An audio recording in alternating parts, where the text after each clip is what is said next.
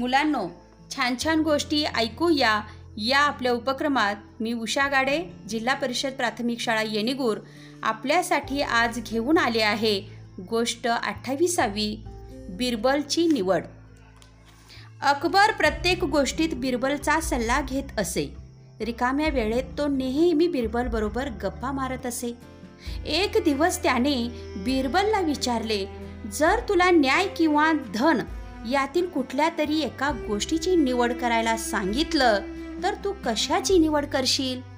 बिरबल म्हणाला महाराज मी तर कशाचाही विचार न करता धनाची निवड करेन. अकबर हे ऐकून हैराण झाला. तो म्हटला बिरबल निवांत विचार करून उत्तर दे. कुठलीही घाई नाही. बिरबल म्हटला महाराज माझे उत्तर तेव्हाही हेच असेल. हे ऐकून अकबर खूप निराश झाला. तो म्हणाला मी तर तुला दुसऱ्यापेक्षा वेगळा समजत होतो पण तू सुद्धा दुसऱ्याप्रमाणे पैशाचा लालची निघाला असेल. तू न्यायाच्या बदल्यात पैशाची निवड करशील. बिरबल म्हटला महाराज आपण एक न्यायी आणि दयाळू राजा आहात.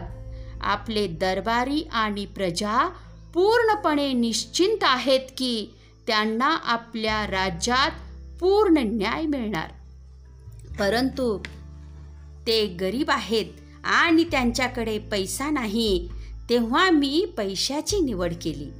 बिरबलच्या उत्तराने खुश होऊन अकबराने त्याला सोन्याची एक हजार नाणी बक्षीस दिली आणि पुन्हा एकदा बिरबल दुसऱ्यापेक्षा वेगळा निघाला. धन्यवाद.